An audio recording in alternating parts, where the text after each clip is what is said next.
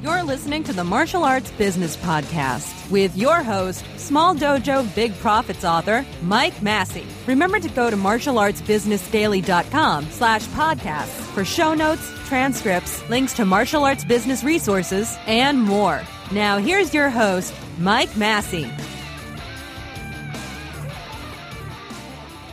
Hey everyone out there in the martial arts business nation and the small dojo big profits tribe. This is Mike Massey coming back at you once again with another edition of the Martial Arts Business Podcast. So, what do I have in store for you today? Well, this week I have an interview with a good friend of mine, Tom Whitaker. Tom is a school owner from Collinsville, Illinois. We were good buddies in high school. We were running buddies actually, and uh, we met in a local karate studio or at a local karate studio where I was the senpai. And, and uh, Tom came in. He had a lot of boxing and taekwondo experience, and we hit it off really well. And uh, we became fast friends. So I've known Tom for many, many years, and uh, we were close buddies all the way throughout high school. And then after high school, we kind of went our separate ways. He went one direction, I went another. But we both ended up becoming school owners. And uh, over the years, you know, Tom has really grown and evolved as a school owner. He's become very successful in his school. He is a co-owner school with his wife, Missy. And uh, I think you're going to enjoy hearing from him how they run their studio and, moreover, how they get the majority of their leads and new students in their school. So I don't want to spoil it for you before the interview starts, but uh, I think you're going to want to take notes on this one. This is one of those interviews where uh, the uh, the person I interview is dropping a lot of knowledge, and uh, I think it's something that you're really going to want to cue in on, especially if you're struggling to get uh, new members in your studio, and also even more so if you're trying to use online marketing methods and you're still struggling. So uh, that's what's coming up later in the show. But before we get to that, I wanted to talk to you a little bit about uh, an observation that I made this week, actually last night. Um, I, I, just started, uh, you know, teaching these Krav Maga classes a couple of weeks ago in our new hometown, and uh, my students are just getting to the point where they're ready to do a fight class, uh, which is basically an introduction to sparring class for beginners. So we started doing that on Wednesday nights, and we're having fun with it. I have mostly ladies in my program, which is fine. Um, I actually like having more ladies than men in my classes simply because I, you know, to me, um, they're easier to teach self defense to because they don't come with any preconceptions. It's just, uh, it's like my firearm instructors say, you know, when they'd rather teach women than men because the women come into class without preconceptions. But anyway, that's besides the point. Um, but they are coming along really well. And what what I found interesting was is that these ladies uh, continually get frustrated in class in the sparring class because they're not able to grasp the material as quickly as they think they should. And what they don't realize is they're actually learning at an accelerated rate. Um, the way that I'm teaching that class is is allowing them to learn the the basic uh, the fundamentals of, of sparring very very quickly. And it's a it's a uh, a method that I developed um, over the years, and a lot of it's based on Burt Richardson's material. He has really, really good material for helping people um, accelerate their learning. Uh, uh, you know, as far as learning how to how to spar and doing it safely. So I base a lot of it on his stuff. But I was talking to them last night to try to encourage them. And I told them that, you know, the thing is, and we're just working on boxing skills right now, but I said, you know, boxing is a relatively simple art or sport there are very few techniques. You know, you have, you know, a few basic punches, you have some footwork, you have some upper body movement, some head movement, and then learning how to put that together in combinations. I said, but the thing is, because it's so simple, it is de- deceiving in the sense that it's actually a very complex and subtle pursuit. Um, it's I compared it to chess. You know, there are only a few moves in chess. You only have a few types of pieces. You only have a few moves you know, you've only got so many spaces on the board, but you can spend a lifetime learning the subtleties and the intricacies of chess. And uh, I told them, I said, you know, boxing's the same way, and you know, it's going to take a while for you to get comfortable. But then eventually, what I told them was, I said, eventually, you know, a couple of months down the road, you're going to come in class one day and you're going to spar, and all of a sudden, everything's going to click for you that day, and uh, you're just gonna, you're just going to wonder what happened. You know, all of a sudden, things are clicking. And I said, probably you'll come in the next class and things aren't clicking so well, and you're going to be chasing that feeling for the next couple of months. I said, that's just the way it is. It's just the way learning works. And you know, it occurred to me last night as uh, as I was looking at some posts on Facebook from uh, from members of our mabizu.com community that running a martial arts school is similar to that learning experience or you know that learning process in the sense that there's not a lot to learn how to do in running a martial arts school. It's a relatively simple business. It is not a complicated business. You only have to do a few things and do them well to have a successful martial arts school. Number one, you have to make sure that you keep your overhead low. That's what I cover in Small Dojo Big Profits. That's the, the main principle of the Small Dojo Big Profits approach to running a martial arts school is to keep your overhead low and your profits high. The second thing is is you need to be able to attract new students. So you need to learn how to market. The third thing you need to learn how to do is you need to learn how to retain those students. You got to learn how to keep them for the long haul. The fourth thing is you got to make sure you get your money on time, and that used to be complicated. And it's not anymore. It's very very simple with modern technology. And then after that, you have to make sure that you get the most out of what you have, that you maximize your profits. Now, I know I mentioned that in the beginning. Keeping your overhead low is one way to maximize your profits, but it's not the only way. And uh, I cover a lot of those uh, those methods and the Profit Boosting Principles, which is a book that's available on Amazon.com. But there, there really there's not a whole lot of stuff that you need to know to run a successful martial arts school. You know, you've just got to be able to make sure that your your profit margins are are decent, you know, that you keep good profit margins, that you get new students on a regular basis, and that you keep those students and you, you are able to collect your money on time. That's about it. And other than a little bit of bookkeeping and stuff that uh, you can handle with a bookkeeper or C- CPA, then there really aren't a lot of moving parts. But the thing is, in a martial arts school, you can learn those things and you can know those things, but not necessarily have them mastered. And, uh, you know, I think a lot of martial arts instructors out there they struggle because they know so much, but they don't have a, a, unified approach for implementing what they know because they picked up a little bit here and a little bit there, and they've learned a little bit from this person, a little bit from that organization, a little bit from this magazine, and so forth. And they don't really have a unified approach, and I think that that hurts them. And that's something that happened to me um, when I was coming up doing boxing and kickboxing because I'd train at one kickboxing gym and then another boxing gym, and each coach had a different approach to fighting. And, you know, I never really developed a unified approach to sparring. And until later, when I trained under a particular instructor who helped me out quite a bit. But the thing is, is that uh, without that unified approach, um, that ability to take everything that I learned and really put it together into a system, you know, I was pretty lost in, in, the, in the sparring ring.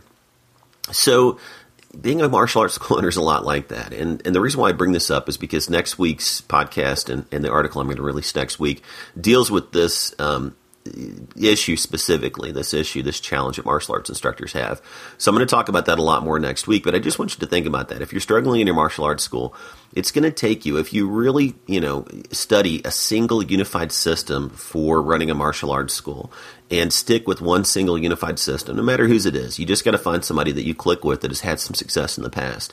If you stick with a single unified system, it's going to take you about maybe two to three years roughly two to three years to get that system down pat, to implement it in your own studio, to be familiar with it enough through running it day in and day out over the course of a couple of years for you to be able to do those things automatically and for your school to be not only financially successful but also, you know, just humming along on all eight cylinders.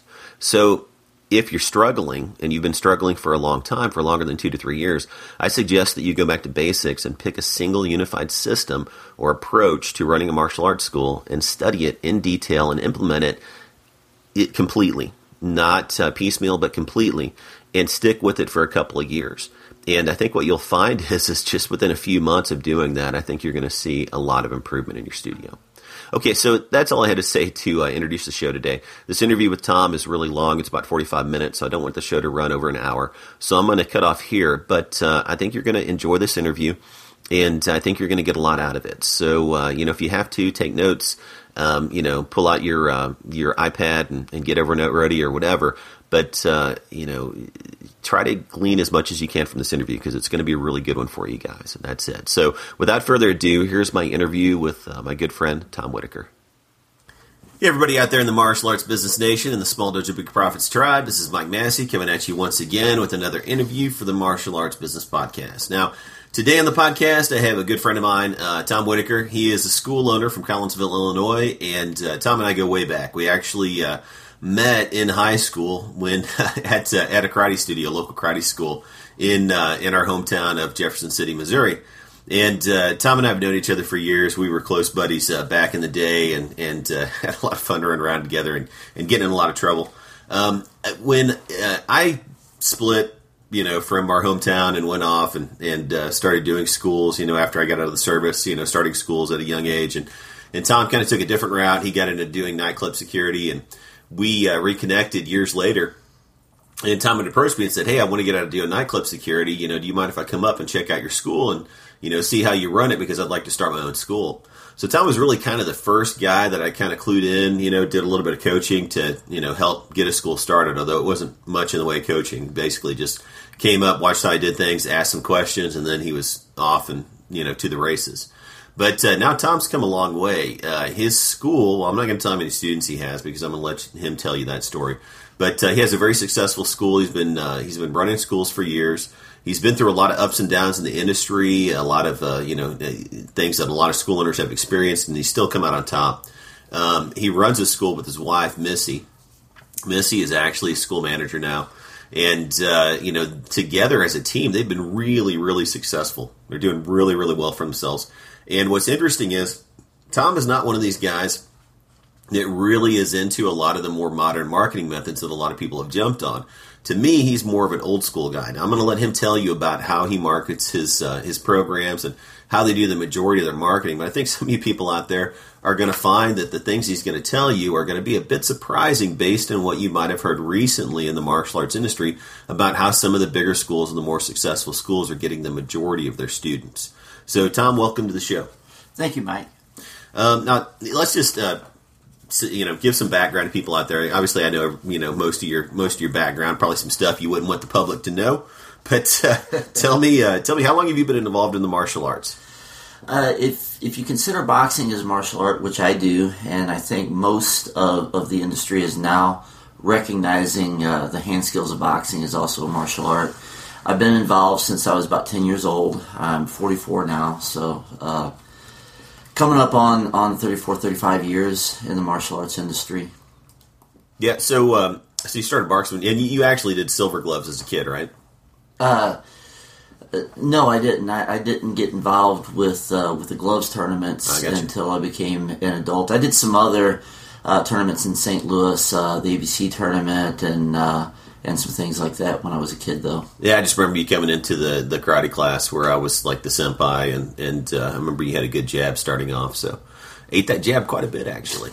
um, so. Um, tell me about uh, a little bit about your background as a martial artist. I know you've you've uh, you know trained in several different martial arts systems. You've done a lot of uh, boxing and kickboxing. So just kind of give some of your background so the people out there know uh, kind of what you're all about. Well, I, I, started martial arts when I was ten because I was bullied, and uh, uh, I didn't like running away, but I also couldn't fight very well, so it was a really bad combination. yeah. And, uh, so uh, I got got involved with boxing, and uh, you know through Bruce Lee movies, things like that. I, I, was always interested in martial arts, and and then when I was in middle school, I, I actually I had a guy who who kind of picked a fight with me, and he had really good kicks. He was a Taekwondo guy, and uh, I, I, got tired of getting kicked in the ribs by him, and I thought, hey, I need to learn how to do this. So I got into martial arts and uh, took some traditional arts, taekwondo, some uh, traditional Japanese arts, which is where we met, and then uh, it was actually you who, who uh, first introduced me to kickboxing after you, you came back from a, a summer. Uh, I think you said in Denver.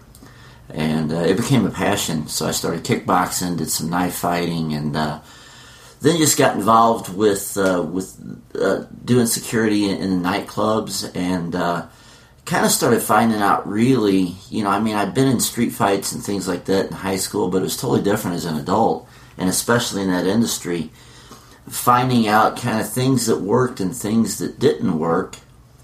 And uh, you know and that's what what finally led me to, to what I teach now which is, is Krav Maga because uh, the things I'd already found out in the nightclub industry, I found out, uh, or I, I, heard and saw being done in, in Krav Maga when I started taking uh, some Krav Maga seminars and, and, things like that.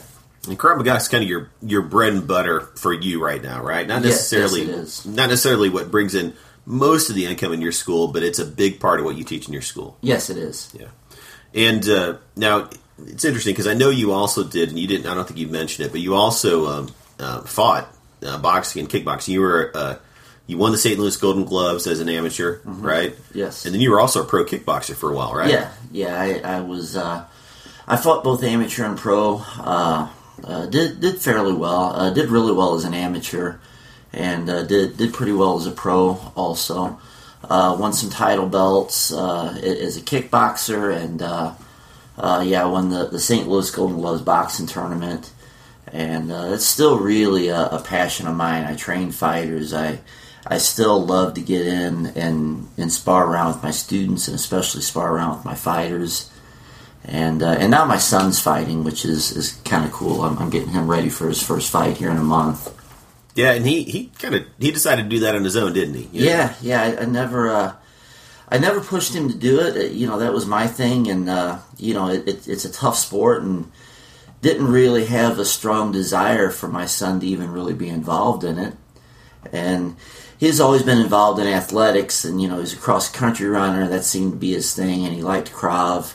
But uh, he approached me about six months ago and said, "Dad, I want to fight." And uh, I asked him why. And then you had to get mom's permission too, right? Oh, my wife, she's she's she's totally cool. She worked my corner when I fought. Oh, that's awesome. Uh, she she's the kind of lady that uh, uh, when I was a fighter, if I came home from from work and I was tired and didn't want to go to the gym, she would kick my butt out the door and uh, and uh, say, "No, you need to go train. You have a fight coming up." yeah, that's pretty cool. Yeah, that's funny. I can see your wife doing that.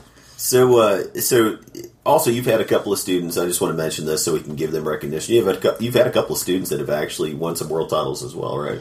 Yeah, several actually. I've uh, I have uh, a girl right now, and it's funny because I've had four people win uh, win world amateur titles, legitimate world amateur titles through through large organizations that have large world tournaments with over 300 competitors from around the world, and uh, all but one have been females. Wow. And the girl I have right now, she's doing really, really well. Uh, I'll, I'll give her, her a little plug, Gabby LeBee, because uh, uh, she's one of my instructors. She's 21 years old. She's been with me since she was 11 years old. And uh, she's won three world titles in, in kickboxing. She won the World Amateur Ringside Boxing Tournament, which is one of the largest uh, boxing tournaments uh, in the world, aside from, from like uh, an Olympic tournament or something like that and uh, she travels with the, the U.S. kickboxing team and has won medals on, on three different continents uh, with the, the U.S. kickboxing team. yeah, it's uh, pretty cool. It's always nice to see your students, you know, do well on their own in competition because, you know, as I guess for me personally as an instructor, when my students did well in competition, those who wanted to compete, I didn't really, you know, encourage people to compete. I just let them decide on their own. Always made me feel like I was doing my job as an instructor. Yeah, yeah, absolutely. see the students succeed. So, well, tell me about um, your school. So, the school's located in Collinsville, Illinois, which is um, close to St. Louis. So, it's kind of considered a suburb of St. Louis, if you will. yeah. And uh, tell how many how many active students do you have? Uh, we have just under 300 active students now. Uh, uh, my wife enrolled uh, six more students last week, so I, I actually haven't looked at our active uh, student count uh, from last week yet. But as of last week, uh, about midweek, which is usually when I, I run my active student count, uh, we were at 292, I think it So, was. so roughly near that, that magic 300 mark. Right, the, right. Lot, a lot of people, a lot of a lot of uh, I guess you could say martial arts uh, business pundits and, and experts say that 300 is kind of that magic number Right. that you have to hit to have a solid school. Of course, I, I kind of disagree with that, but I think it's great Yeah. to have a school of 300 students. I mean, if that's what you want to do, I think it's awesome. Um, so, so what's the breakdown between kids and adults there? What would you say? Rough estimate. Uh, we have probably about 60% kids and uh, 40% adults. Uh, that that's including our fitness programs, uh, our fitness programs, our Krav program, our, our, our kickboxing and fight team program, and then just our, our general kids programs. Okay, so roughly 180 kids and maybe Yeah. 110, 120 Yeah, adults. yeah, somewhere around there. You know, and actually, it's interesting because that's actually a pretty strong adults program. Yeah, yeah, we, we have a, we have a decent number of adults. We, we really we run a, a family school, so we get a large number of our adults. Uh, most of our adults uh, are parents of of kids who are in our program. And you were telling me you do something interesting with the family memberships. So tell if you don't mind, explain how you do family memberships in your school. Well, we, we want families involved. Uh, my wife and I, we met at a martial arts school uh, over 20 years ago.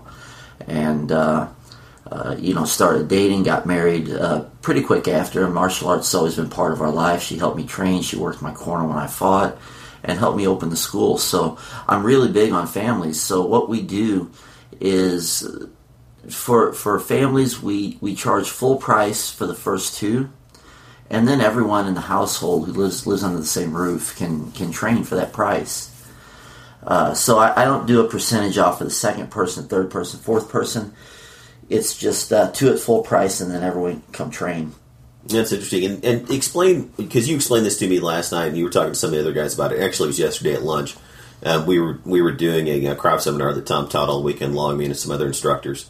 And uh, so we were sitting there at lunch, and Tom was explaining this. So explain why you do that. Uh, families who, who train together, they're more invested in the school, and it becomes kind of the place to hang out. And, and that really increases retention. Uh, uh, I, I, have a pretty high retention level with my students, uh, and I think it's because that they're all really invested in it.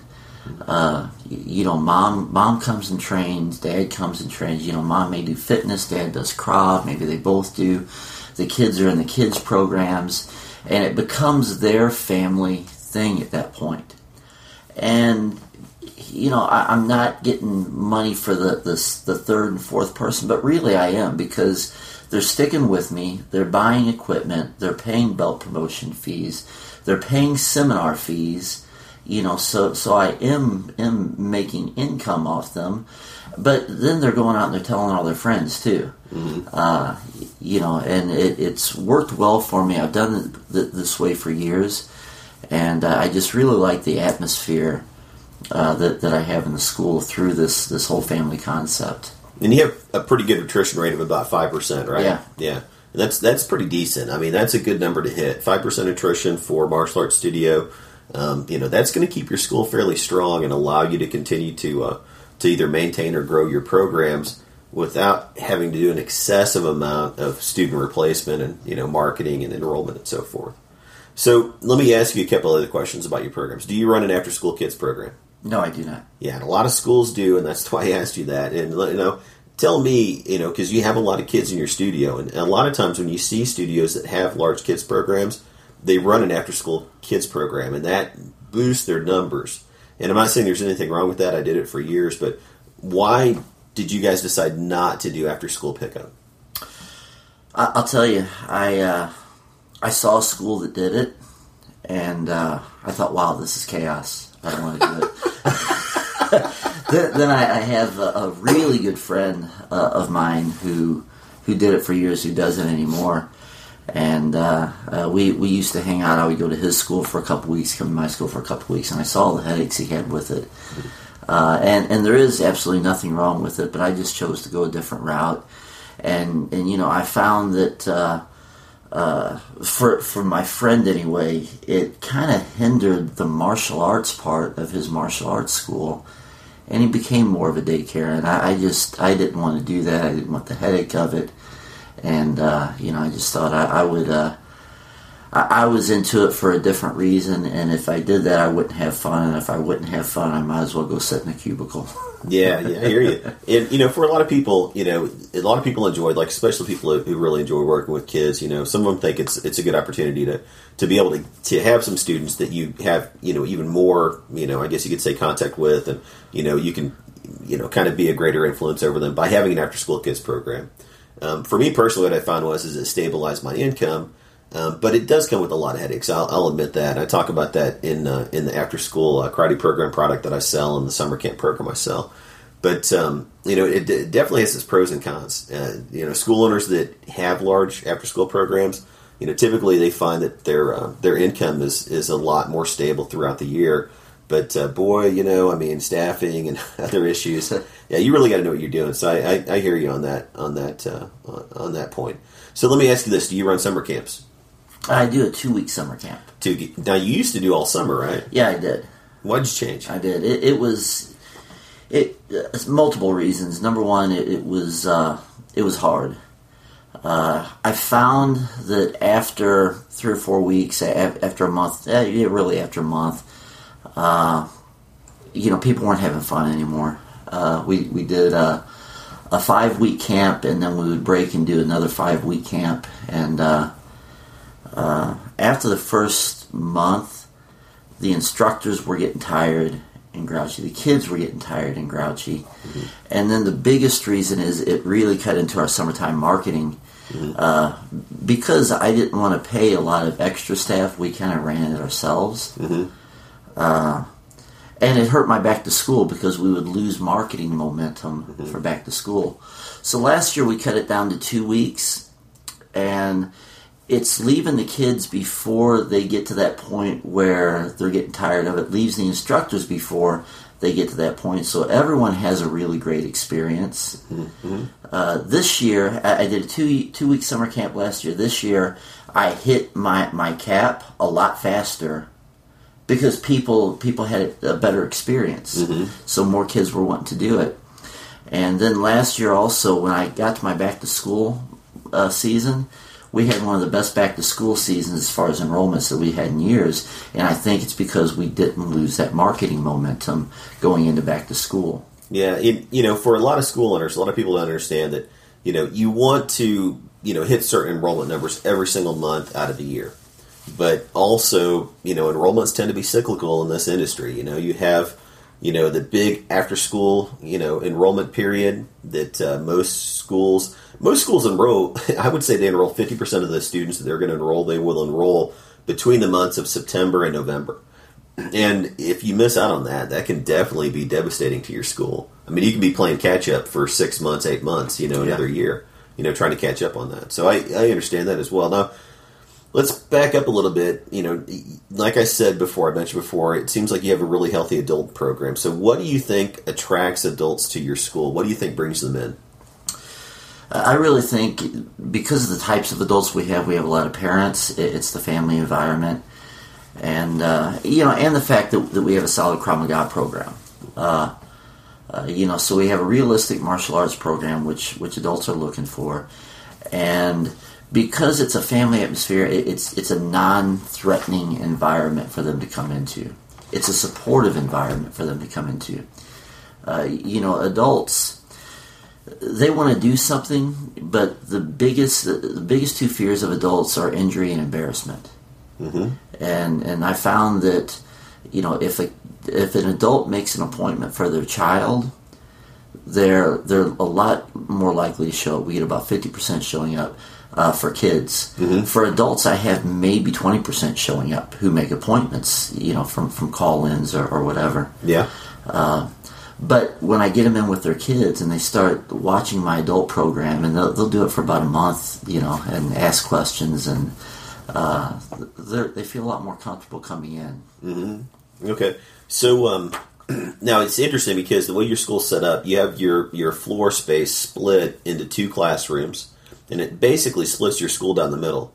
So, explain how you have one side of your school that serves one purpose and another side that serves the other. Well, I have my main floor, uh, which is, is what I call my martial arts side.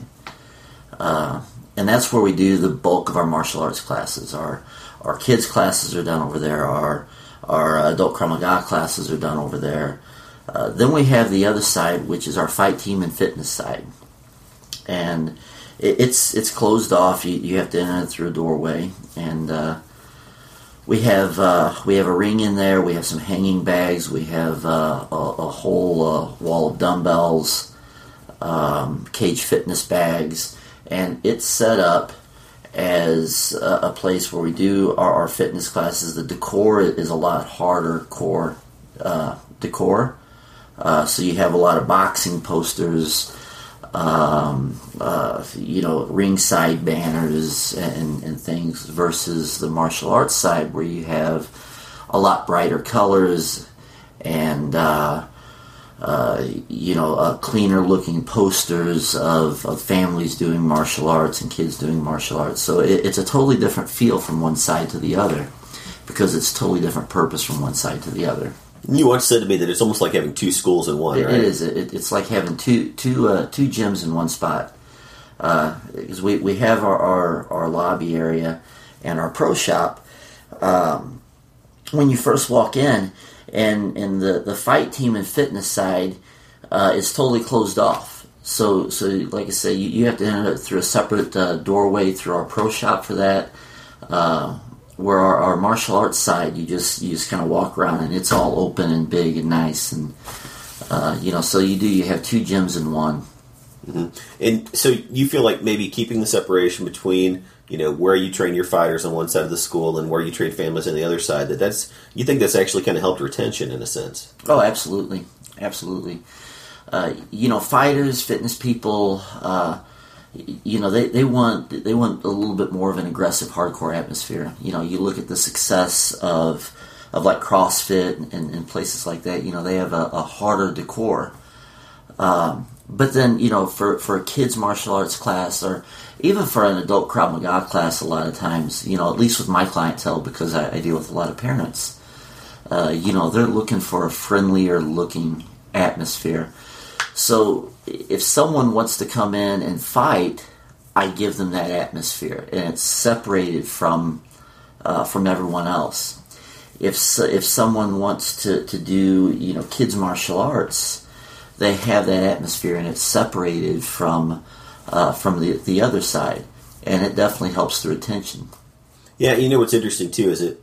I find that there's this kind of this interesting dichotomy that you're explaining here, um, knowing what I know about your school and the way you teach your programs, because uh, you're putting a great deal of emphasis on making families feel comfortable coming in and doing martial arts, but yet I know that your Krav Maga program is still really hardcore because I, I know I watched a video of your son's black belt test um, his his uh, Krav Maga black belt test. And then I know also from this weekend when we ended up, you know, we finished our seminar yesterday, we did a four hour physical skills test. And man, that was no joke. I mean, that was like really hardcore test. I mean, actually, I'm, I'm pretty much feeling it today. I'm pretty sore, but uh, you know, I mean, it was a it was a hardcore test. I mean, it was it was a really hard test. And I know that you explained to me that your black belt tests are much harder than that because they're longer and they last. How your black belt test is how long does it last? It's uh, two days and it's approximately six hours a day. Yeah, and you know, I mean, and I also have seen footage of your students, and I know your students they fight and they know how to fight. Um, so it's not like you're teaching a watered down martial arts program. You're actually teaching, you know, what I would call like a fighters and a street self defense martial arts program, but yet even though you're maintaining those high standards, you're attracting people in because you're making them feel welcome and confident in being in that environment. Yeah, and, and you know we build them up to that. Uh, you, you, have to know how to take someone who's who's a beginner mm-hmm. and start slowly giving them the confidence and ability to be pushed hard. Mm-hmm. And it, it's knowing how to take someone, and you always push them just just a very very very little bit past past what they think they can do. Uh, and then, you know, the next time you're able to push them just a little bit farther. And over a three to five year period that it takes to get a black belt, uh, you know, they then they're able to handle that, that two day, 12 hour test. Uh, we send them to a, a boot camp preparation for six months prior to their black belt test, where they're you know, they're, they're just going through an hour and a half physical uh, workout with a techniques review mixed in there. Uh, just, you know, preparing them to, to take that black belt test. And then I also open up my black belt test to anyone from white belt all the way through black belt who wants to come in and train uh, during that 12 hour test at any portion of the test. Uh, they can, you know, they can work out for a while, sit out for a while, come back, during the test, just so they're they're involved with it and, and starting to build up to that. And then mentally, it's not such a a, a, uh, intimidating thing anymore when they get there.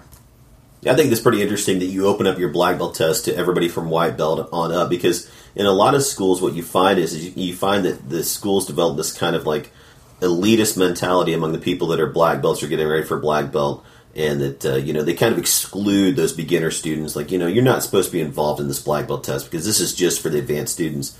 So, do you think that also kind of helps make those people feel more welcome? Probably so, and uh, you know we're we're a big family, and uh, you know we, we do a, lot of social events with my with my Krav students. Uh, so you know when, when it comes to to even class separations, you know. Uh, uh, my my black belts are allowed to jump in and do the uh, beginning and intermediate uh, Krav class. You know, they, they can jump in, do the workout. They'll help out the the uh, the lower rank students. Uh, the lower rank students are, are more than, than welcome to, to come to the black belt test and work out with them. And then we have some uh, some mixed training events and you know, and then just fun stuff. Going out and playing paintball, you know, together and and you know it doesn't matter if you're a white belt or a black belt or or, or somewhere in between you know you, you, you come out and, and you just have fun yeah I, I, think it's important you talked about a lot this weekend you, you were talking to the instructors that were attending the seminar about how you try to make your school a social center and you believe that that helps improve retention. I think a lot of school owners have discovered that, and those that have, I think, uh, I think they find that their schools grow a lot faster. So let's shift gears here for a minute and let's start talking about uh, some some business aspects. So let's talk about marketing because in coaching people over the last ten plus years, I've found that marketing is the one thing that most school owners stumble over. You know, they tend to focus more on curriculum and uh, sometimes they focus more on operations and they forget that they have to continually bring in new people to replace the people that will naturally drop out for a variety of reasons no matter what you do. So let's talk marketing. I know you guys market and you market hard, and, and I found it interesting that you told me this weekend that your goal is really to set six appointments a day. That you want your staff to set six appointments a day for intro lessons because that's how you're going to hit your numbers. So tell me, how do you guys how do you guys get those leads? How do you market? And, and let me be more specific than that. Tell me what your top three marketing methods are. You know, basically that 20% of activities that bring in 80% of your leads? My very top uh, method is simply the old, uh, you know, going back 10, 15 years ago, VIP method. Okay, so we need to explain this because a lot of people don't know what it means to go out in VIP, so explain that. We uh, we get passes, uh, VIP passes, and, and, the, the offer on it will change just depending on, on the, the time of year. It, it, might be a free lesson, it might be two free lessons, it might be a free month. But uh, we go out where people are parks, stores, uh, uh, you know, places like that, and, and we'll simply go out and hand out passes.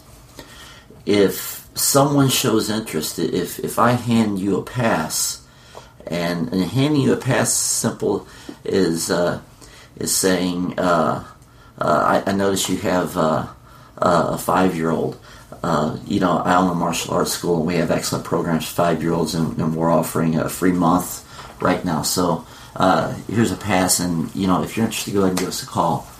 And I'll walk away. You know, I'm not going to pressure them or, or make them feel uncomfortable or anything. Mm-hmm. Um, but then if you turn to me and say, "Oh, this is really cool. I've been thinking about getting into martial arts. Where are you located?" Then I'll stop and I'll talk to you for a minute well, I'm located on Main Street in Collinsville. I'll tell you what, uh, you know, since you've been thinking about this, if uh, if you give me your name and number when I get back to the office, I'll have my wife call you. She's uh, she's my my uh, program director, and we'll set you up with a little bit better deal uh, to get you in and, and, and let you try out classes just to see if it's something you like to do. And we'll collect a lead like that.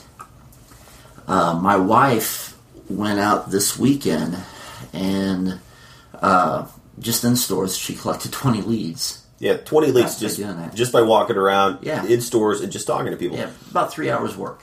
And you know, I find this interesting because most martial arts school owners I talk to, their biggest challenge is just getting leads, just getting people and finding people in their communities who are interested in perhaps taking martial arts classes with them. And we all know that, you know, a, lead is not a new student. You've got to do more work than that. Once you get a lead, you have to do a lot more work to make sure that you maintain and that you actually end up getting that person as a student. I mean, we all know that. But the thing is, is that it's such a simple approach. And I've told some of my coaching clients about this in the past and explained to them what VIPing is and, and how to go out and VIP because I've done it myself. And uh, I find that most martial arts instructors out there they just want to hide behind their, their desk and hide behind their, their computer screen and they don't want to get out in their community and talk to people. And yet it's the simplest easiest and well i won't say easy because it takes some work but it's the simplest and the cheapest form of advertising available. Yeah it, it is. Uh, you, you, know you figure i could get 5000 vip passes for about $250. Mm-hmm. uh, these are nice professional, full color uh, VIP cards. Mm-hmm. From there, it's just simply getting getting past the discomfort of walking up to someone and talking to them. Mm-hmm. And, and I experienced that. You know, I'm I feel very comfortable out on the floor teaching people, but you know, going out in the community, it was tough. But after you've done it a few times, it, it's no longer a, a big deal. Mm-hmm. Uh, you know, just like you know, getting up and, and teaching your first martial arts class, you may be a little a little nervous, but you know, the more you do it, the easier it becomes. Uh, my daughter, just uh, just right before I I, I came uh, came here to visit you, Mike. Uh, I took her out. We, we had a, a father daughter day. I do it with my son. I do it with my daughter once a week, and I took her out to get her nails done. And and she works uh, for me full time at the school and she's sitting there getting her nails done, and she VIP'd uh, the lady next to her.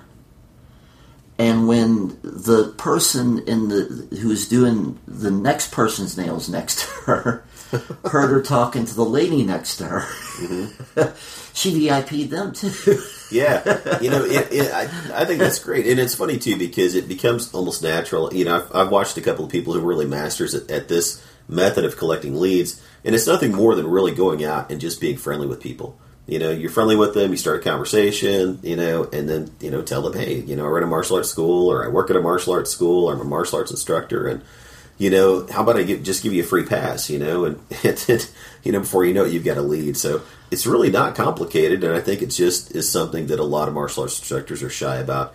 Yeah, I also, I think that goes along with a lot of martial arts instructors tend to be shy about marketing, period because they don't want to be seen as somebody who's a huckster or somebody who's you know who's just interested in money.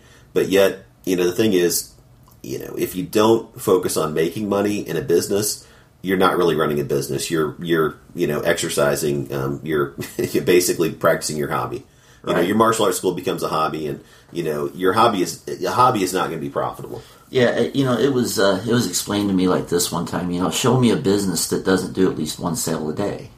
Yeah, that's a good point. You know, and if if you're not, if you really want to make a difference in your community, and you really want to teach people to to uh, defend themselves, or if you really want to, to teach a character education to kids, or, or whatever your goal is for, for your for your martial arts school, if you really want to affect people, uh, you have to you have to make enough money to, to be able to do that. Yeah, I, I agree completely. You're preaching the choir here, but okay, so we know you like VIP uh, to VIP people to get leads. Tell me what are your other top two marketing methods right after that? Uh, we, we do a lot of seminars and workshops. Uh, these are usually done during the day. And, and that's kind of my job. My wife, although I do VIP people and my daughter VIPs people, uh, my main job is, is to go out and teach. So during the day, I do a lot of MOPS groups, uh, mothers of preschoolers, if someone isn't familiar with that. Uh, I do a lot of, of lunchtime self defense lectures for businesses, and they're so easy to get. Most businesses will love for you to come in at lunchtime and, and just give a, a safety lecture to their people. Uh, you know, so it's not even a physical self defense class. I'm doing a 30 minute talk mm-hmm. and then handing out passes for people. Mm-hmm. The last MOPS group I did, which was uh, uh, a few weeks ago, I ended up getting three enrollments off it for my three and four year old program. Uh, one of the, those moms who uh, signed her son up for the, the three and four year old pro- program, she was one of my six enrollments last week because she finally, after a few weeks, decided, wow, this Krav Maga program, I really want to do that. Mm-hmm. And then my wife contacted me yesterday. She enrolled two days ago and said, yeah, she decided she wanted to do fitness also, so she's to. Uh, she wants to, to know if she could try it out for a week before she, she adds fitness onto her program. You know, so uh, you know, things like this. It, it, it's my really my second uh, uh, stream uh, of income, and I'll do I'll do usually a few workshops per week like that.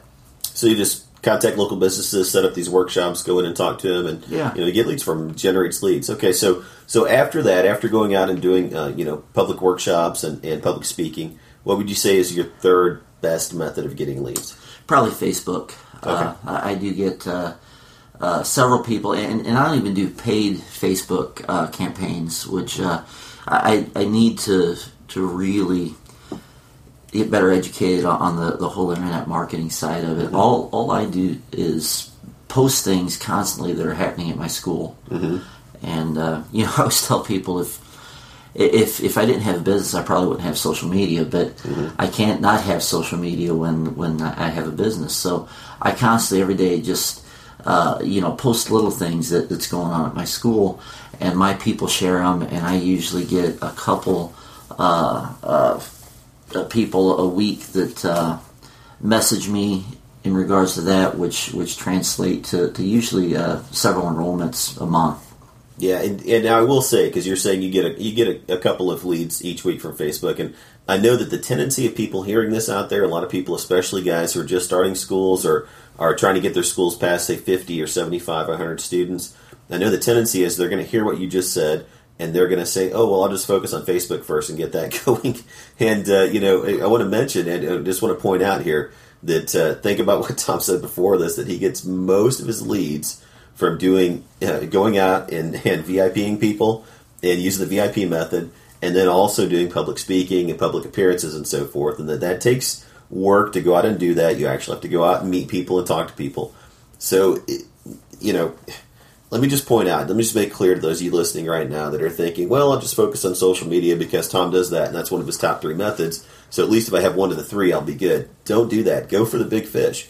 You know, if you have a martial arts school out there and you're struggling, you know, listen to what he just said and, and, and use those first two methods first. Yeah, and, and, I would not get those leads if I didn't have the number of students I have. That's a good point. Uh, because my students share, you know, my posts and comment on my posts, so their friends see it, and that's the only way I do it. And you know, even with the number of students I have doing that, my school would die within a year if I only focused on that. Yeah, and you know what's interesting too is I think going out and just talking to people and meeting people, you know, which is the VIP and the public speaking method of getting leads. You know, it's a constant, constantly renewable source of leads. You know that that source of getting leads is not going to dry up. You know, because social media is going to change eventually, just like Google changed. A lot of people who are relying on SEO, which you know, I was, you know, everybody knows that I do SEO work for people, and I'm getting away from doing it because it's changing so much. It's constantly in flux. You can't rely on it. I think social media is going to be the same way. Eventually, in a couple of years, it's going to switch, and something else is going to come along. And those people who put all their eggs in the social media basket are going to find that, you know, in a couple of years, that that's going to dry up. And if they don't have these other methods that are predictable and uh, plannable, I guess you should say, that you can actually plan out and predict how many leads you're going to get based on the amount of money and effort and time that you put in, um, you know, there's going to be a lot of people that are going to be left holding the bag again on that. Okay, so we're coming up on time, but I want to ask you a couple of questions. I like to finish out uh, interviews with school owners with each time I interview someone. So let me ask you this one: If you had it to do all over again today, what would you change about how you got started? So, in other words, what would you do differently? With with the way trends are going now, uh, adult martial arts is starting to become a lot bigger. I would probably focus a little bit more on my adult martial arts programs and uh, just have a, a, couple of times for, for kids slots. And that's just me personally uh, with, with, what I like to do and and you know my passion for Krav Maga and and things like that. And, and again, you know the the adult martial arts industry is really taken off here in the last several years, and I see that is within the next decade get, just getting bigger and bigger and bigger. Uh, the second thing is I, I probably wouldn't be open six days a week. Mm-hmm. Uh, I would take weekends off, but you know it, you can't.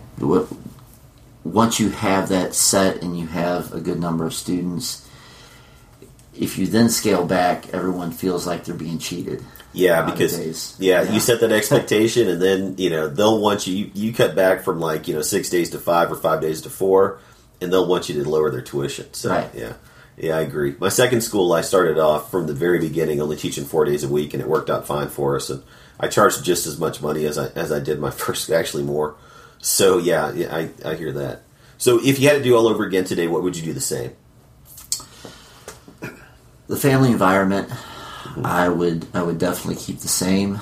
Um, the uh, variety that I have for people, I would keep the same these are things that uh, that I believe have been the key to, to my success.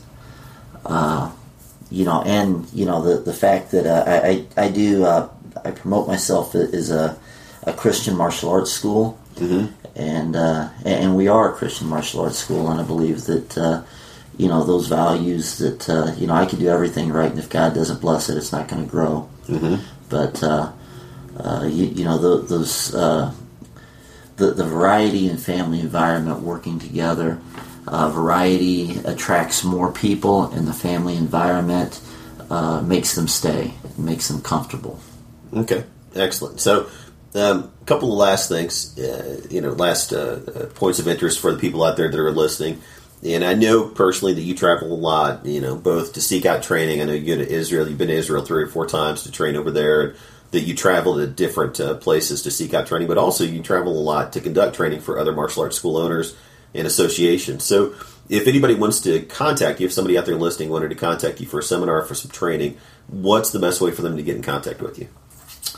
Uh, they could uh, they can just email me uh, or or uh, find me on Facebook, uh, Premier Martial Arts Collinsville on Facebook, and and contact me that way.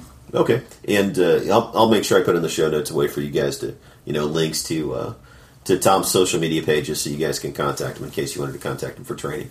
And any final words for our listeners out there before we end the the uh, the interview? Uh, you know, for for a martial arts professional, uh, you know, I, I would say to be humble and be open to uh, to different ways of thinking. Uh, but choose a direction for your school and stick with it. The, the biggest thing I've seen with, with guys who are uh, in the martial arts industry, and especially when it comes to marketing, is they, they try to take a, a piece of this here, a piece of this there, and a piece of that over here, and try to make it fit together when it, it's it's three separate uh, directions. You know, for, for your school, there's a lot of really good stuff out there. Uh, but you have to choose a direction for your school and go with it. Uh, once you choose what kind of school you're going to be, uh, you know, then all your decisions need to be made along that line. I'm not going to start an XMA program at my school, not because I don't think it's good. I think it's a great source of income, but that's not the kind of school I am. Yeah. You know, for example. Yeah, it makes sense. Yeah, a lot of people in the martial arts industry seem to get caught up in the shiny new object syndrome and you know, every time some shiny new object comes along, something new that attracts their interest, it seems to be the latest hot thing, they go chasing after it.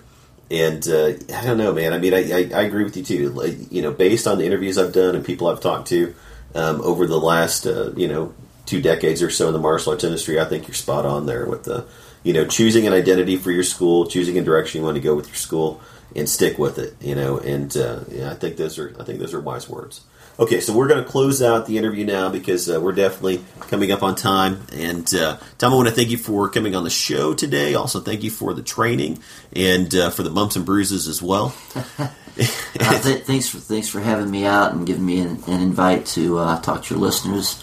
Uh, you know, we've been great friends since high school, and I've had a, a, really good time uh, working with your people and the other instructors this weekend. Yeah, I think everybody enjoyed you coming out and teaching us, and, and I thought it was a good weekend of training. So uh, hopefully, you guys out there listening will get a lot out of uh, listening to this interview. I think Tom, you know, I think you dropped some knowledge bombs here that, and that uh, some of you guys can benefit from, and and of course, you know, if Tom comes back down for more training in the future, uh, maybe I'll bring him back on the show for another interview and and uh, talk about uh, you know maybe some specific topics of of interest to those of you out there. So you know, be sure to comment on the podcast page for this episode. This is going to be episode 33. Uh, comment on the podcast page on the website at martialartsbusinessdaily.com. Let me know if there's any special topics or anything of interest that you picked up in this interview that you would want me to interview Tom over or talk, uh, you know, more detail about in future episodes. All right, Tom, once again, thanks for coming on the show. Everybody out there, stay tuned because coming up next is the tip of the week. The tip of the week. It's time for our featured martial arts business tip of the week. For more great tips, be sure to visit martialartsbusinessdaily.com to subscribe to our newsletter. And while you're there, click on the Business Resources tab for links to all Mike's martial arts business books and courses. Now, here's your martial arts business tip of the week. All right, so the tip of the week this week, what are we going to talk about? Well, we're going to talk about something that Tom mentioned in the uh, podcast interview that you just listened to that I think is so, so important. And it is being prepared, prepared to meet people in your community and to introduce them or invite them to your martial arts studio. Now, a lot of martial arts school owners run around during their daily lives and they don't even think about – introducing other people to the martial arts studio or inviting them to take classes or or how they can uh, you know do certain things. It can be an icebreaker to to uh, to you know opening up a conversation with someone about their martial arts studio and inviting them. Simply because I know a lot of you out there are embarrassed to sell your programs. And that's something I've talked about in previous podcasts. I've, I've uh, written about it on my blog at length about how, you know, if you're embarrassed about your own business, then you shouldn't be in business at all. Um, and that selling is not evil. It's uh, selling through lies and deception is evil, but uh, selling honestly is not evil, especially when you have a product that you believe in. So if you don't believe in your own product, which is you know, teaching martial arts classes, the martial arts classes that you teach, if you don't believe in that product enough to go out and tell people about it and believe that you need to share it with other people because it's a life changing experience or it will be a life changing experience for them, you're in the wrong line of work. You need to find another line of work. You know, go sell vacuum cleaners or something, or, or you know, go get a job at the local factory. I don't know, whatever. But you don't need to be teaching martial arts if, if you can't believe in yourself and in your own programs enough to go out and sell them. Okay, enough on that. So, how do we prepare ourselves for going out in the community, doing our you know daily activities of living, as you will? Um, in order to be able to break the ice with people? Well, the first thing is is we have to dress the part. Now, I'm not saying I want you to be one of these bozos out there that walk around in their martial arts uniform with their black belt on all day. I think that's ridiculous. Um, I think it, it cheapens the image of the martial arts, and uh, it's just plain cheesy. But you should dress the part in the sense that you should be wearing, um, you know, some sort of you know clothing or something that has your school logo or has something about martial arts on it as you go about your daily business before you know you start your classes or before you head to the martial arts school or when you're running errands or whatever. So, you know, at minimum, you want to look neat, clean, and professional. So you want to make sure you're well groomed. That's the first thing. Make sure that if uh, you've just finished a workout and you've got to run to the store really quickly, um, you know that you keep something in your bathroom at the martial arts studio uh, to clean yourself up to make sure that you don't go walking around smelling like a gym, and uh, make sure you're clean shaven and so forth if you're guys and and whatnot. Um, ladies, I usually don't have to talk to you about this because ladies are much better about keeping themselves put together than guys are. But for guys, I have to discuss this a lot with my clients. So the number one thing is make sure that you're well groomed. The second thing is is that you want to wear clothing that has your school logo or something on it. And not just, you know, a t-shirt with a school logo over the pocket or something like that. You need something that's going to attract attention. Um, I had one particular person who was struggling in their school and uh, they thought they were going to have to shut their doors down. And so I did some private coaching with them and I told them to get some t-shirts made with, you know, a big logo on it that looks like the Got Milk logo. But I told them to put, you know, free martial arts lessons on there and then on the back, ask me how. And I told him, I said, just put this T-shirt on that says "Free Martial Arts Lessons" or you know "Free Jiu-Jitsu" or whatever you teach, and put on the back "Ask me how," you know, or put the same thing "Free Martial Arts Lessons," "Ask me how" on the front and the back, and just wear that all day long while you're doing your your daily activities. You know, your your chores or or your uh, you know errands, I should say, uh, running about town, and see what happens. And sure enough, it ended up being an icebreaker and allowed him to invite a lot of people into his studio and to get enough people in to uh, to be able to pay the rent and stay in his studio. So so the thing is, you need something like that. You need something that you know, some sort of you know item of clothing that's going to be an icebreaker. Now, um, it might be an, an, an, item of clothing or article clothing that has some sort of saying on it, something catchy, whatever. It just needs to be something that's eye catching and that's not really cheesy. Okay, so that's the second thing. The third thing is is you need to be prepared with guest passes. You need to have some way to give that person something that they can carry and take with them after your conversation to remind them of your invitation and so they can know how to follow up. Now, I've covered how to design guest passes at length both on the blog. I, I, have some free material there. And then also in mabizu.com, I have extensive information on that as well. So I'm not going to go into the details of, you know, how to design a guest pass or what goes into it. If you want that information, go dig it up on my blog at martialartsbusinessdaily.com or join mabizu.com, get involved in the Facebook group and ask questions and I'll be happy to answer them for you. But those are the three things. You need to be well groomed you need to be wearing, you know, clothing that that uh, you know says that you're a martial arts instructor, or a martial arts school owner, and you need to be prepared with guest passes. Okay, so and then you know the other thing is is you need to be practiced at small talk with people, at making small talk, at uh, you know conversation openers and so forth. And if you're not good at that, or you you find it difficult to speak to people or deal with people, I suggest a couple of things to you. The first one is is that you might want to join a Toastmasters group in your local area. Not only is it a good way to network, but also it will help you immensely in your public speaking skills. The second thing I would suggest is that you get a book and you read it and you put it to use and that is How to Win Friends and Influence People. read that book and just put the material in there to use. It's it's a very inexpensive book because it's been around for a long time. I think it might even be in the public domain right now. Um, but uh, it's a really good book, and it will help you tremendously in learning how to just open up conversations with people and how to influence people in such a way to where they feel comfortable around you, and uh, to help make you an influencer in your local community. Okay, so that's it. And then uh, you know the final thing always is actually implementing the uh, whatever you learn. So if you heard about something new on the show today, you know how to go out and invite people into your school through uh, using the B- VIP method you know, don't just sit on it. Go out and start using it. You know, try it out. And uh, you know, you got to kind of be careful about it. You got to be subtle. You don't want to be obnoxious. So you know, you're getting kicked out of grocery stores and Walmart and places like that. You, if you're subtle about it and and you know what you're doing, then you're going to be okay with this, and you're going to invite a lot of people to your school. You're going to get a lot of leads, and uh, you're going to fill up your intro classes for the week. So so get out there and start doing it. Okay, so that's it for this week's edition of the Martial Arts Business Podcast. I want to thank you for listening to the show, for supporting the show, and uh, also uh, I want to invite you to try out mabizu.com if you haven't yet, simply because I feel like it is uh, for the money. It gives you the biggest bang for the buck as far as martial arts business information, the type of information that school owners need to grow their school. And also, it is definitely by far the least expensive way for you to get coaching by me personally to get some sort of personal coaching. And of course, it's in a, it's in a group setting in our Facebook group, but um, I'm in there every day answering questions and the information that you get you know it's it's high value. It's stuff that can really make a difference in your school. So so i want to invite you to uh, check it out. Just go to mabizu m-i-b-i-z-u dot com and uh, just take the trial. There's a trial there. Um, if you you know try it out for I think it's a week that I give you. You know, try it out for a week and you decide it's not for you, just let me know and I'll refund your money. Okay, so that's it. Enough with the pitch. I hope you have a good week in your martial arts studio, and I'll be back next week with uh, with a uh, a podcast uh, version of an article that I wrote that I, I think you're going to enjoy. So uh, you know, keep an eye on your email inbox and on uh, social media for that. All right, that's it. I'm signing off, and I will talk to you soon in another edition of the podcast. You've been listening to the Martial Arts Business Podcast with Mike Massie.